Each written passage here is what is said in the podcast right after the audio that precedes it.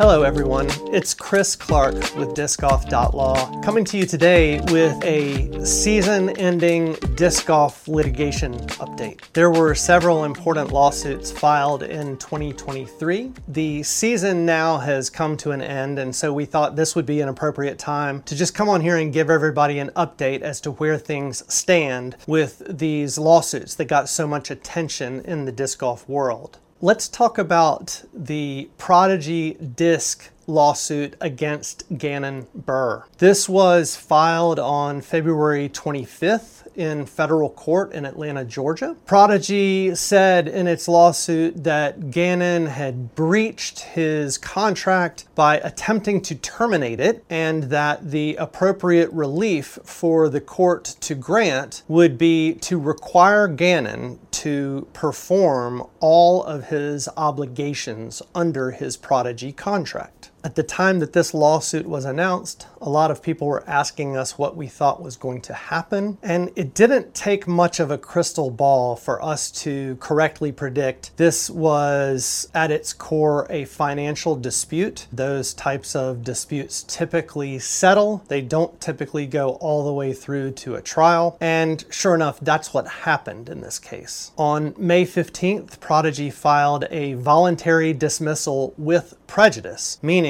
the case is permanently dismissed and Prodigy cannot refile the same claims against Gannon in court. We have not seen the settlement documents. We don't know what the terms of the settlement are. Based on information that we have, it seems highly unlikely that Gannon will re sign for another contract with Prodigy. Next, let's take a look at Trevor Tonjes versus McCease LLC. That is the LLC owned by Dylan Cease and Paul McBeth.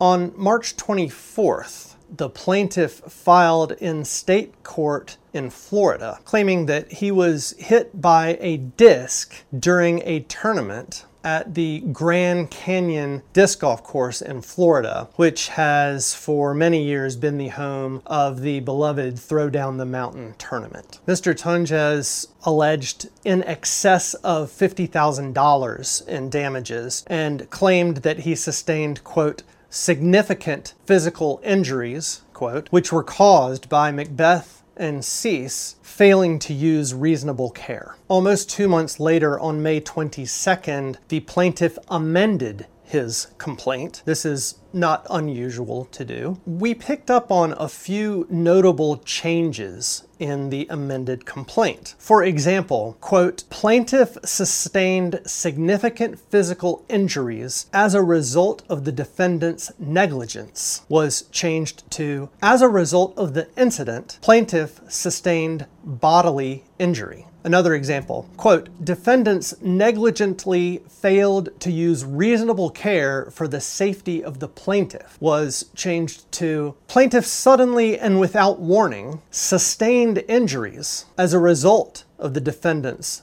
breach of their duty owed to the plaintiff. And instead of just saying that the defendants were negligent, the plaintiff amended his complaint to list 14 specific examples of how the plaintiffs were negligent. Also on May 22nd, the plaintiff filed a request for production. This will be important in just a minute. A request for production is a discovery device that is used to gain access to documents, electronic data, physical items, or some combination of them held by an opposing party in a lawsuit. Now, according to the court records, McCease LLC was served with the lawsuit documents, that includes the complaint and this request for production and a few other other things for the first time on June 12th, 2023. A process server left the documents with Hannah McBeth at an address where she was staying in Jacksonville Beach, Florida. On June 20th, a law firm made an appearance as counsel of record for the defendant, McCease LLC. And then a month later to the day, that law firm withdrew, and a different law firm made an appearance as counsel of record for the defendant. This is not unusual. I don't think there's anything to be read into or inferred by the fact that one law firm made an appearance as counsel of record and then 30 days later they were replaced. That happens sometimes. I don't think that there's anything strange or unusual going on there. Eight days after the new law firm made their appearance, they filed an answer on behalf of the defendant, McCease, essentially denying all the allegations in the plaintiff's complaint and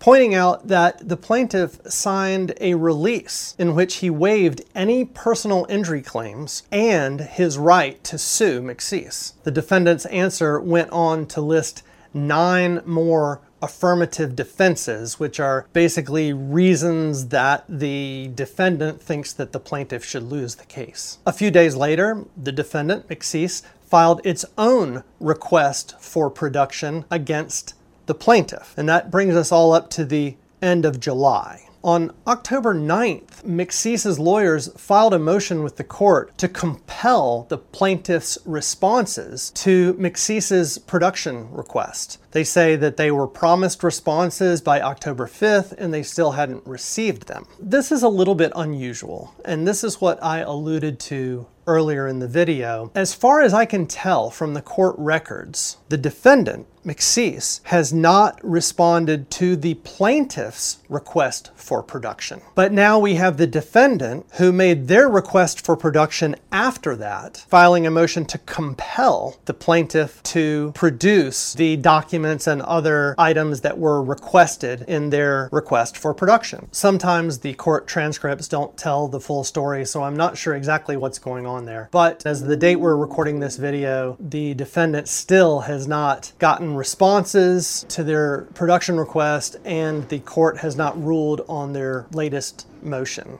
As I mentioned relative to the Prodigy versus Gannon Buhr case, this is fundamentally a financial dispute. Typically, financial disputes like this settle before they go to trial, but there may be something else going on here. And this is just me reading into the situation. I think it's possible that Paul McBeth and Dylan Cease don't want to set a precedent of course owners paying out five figure settlements to players who are playing a tournament on their course and get hit by a disc. I think it's easily possible that the parties in this case could spend in excess of $50,000 each in legal fees, and therefore it seems like it would make good financial sense just for the parties to settle. However, if I'm right, I admire and respect what Paul McBeth and Dylan Cease are doing by not wanting to set the precedent of paying a financial settlement to someone who, in their view, has a frivolous claim. Moving on, let's talk about Natalie Ryan's lawsuit that she filed against the PDGA, the Disc Golf Pro Tour, and Thousand Rated Productions in California federal court. Natalie sued asking to be allowed to play in the FPO division at the OTB Open in Stockton, California. And her request was granted by the trial court, and she played the first round of the tournament. That night, the Ninth Circuit Court of Appeals reversed the trial court's decision, and Natalie was not permitted to finish the tournament. On May 5th, Natalie voluntarily dismissed LOA LLC, that is the limited liability company that the disc golf Pro Tour either conducts business through or used to conduct business through, I'm not sure which, and Thousand Rated Productions, which is the local company that runs the OTB Open. I believe that the Disc Golf Pro Tour would have successfully been able to get themselves dismissed from this case on jurisdictional grounds. And I think Thousand Rated Productions was just successful in persuading Natalie that they don't have the ability to grant the relief that she's asking for. It's the PDGA and the Disc Golf Pro Tour that make decisions about which players can play in which divisions, especially now that the event is over. Thousand Rated Productions doesn't really belong in the lawsuit. I would expect that those are the reasons that she filed a voluntary dismissal of those two parties. So, what that means is now the only remaining defendant in that case is the PDGA. On June 9th, the PDGA filed a motion to dismiss the case. Shortly after that, Natalie Ryan filed an opposition to the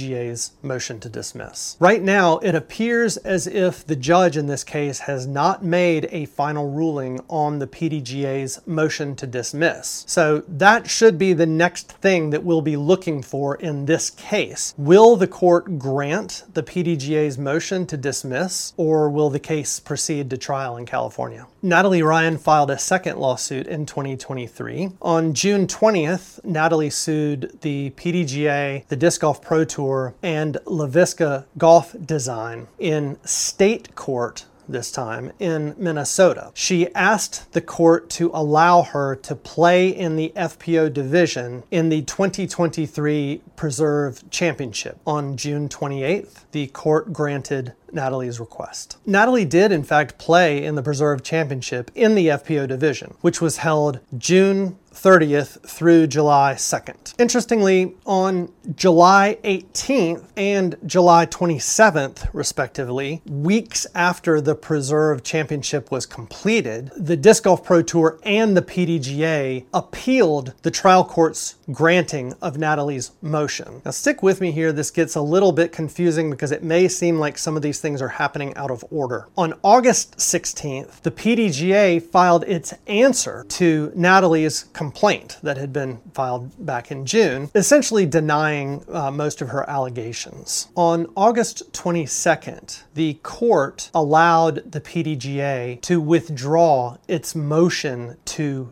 dismiss the case. That may seem sort of unusual, but from my reading of the transcript, that was so that the PDGA and the Disc Golf Pro Tour could continue their appeal to the Minnesota Court of Appeals. In fact, that is where the case sits now. It is sitting with the Minnesota Court of Appeals, waiting for a ruling on whether they will reverse the decision of the Minnesota trial court that allowed Natalie to play in the FPO division at the Preserve Championship. Now, as you know, the Disc Golf Pro Tour season is over for 2023, but we do still have a couple months left in the calendar year. If something were to happen with one of these cases between now and year's end, we will be right back on here and giving you the latest news. I am not exaggerating when I say there are thousands and thousands of pages of documents that have been filed in these cases. We do our best to stay up on top of all this stuff, but it's entirely possible that maybe one of you knows something that we don't, or maybe you picked up on something that we may have missed. Please let us know in the comments.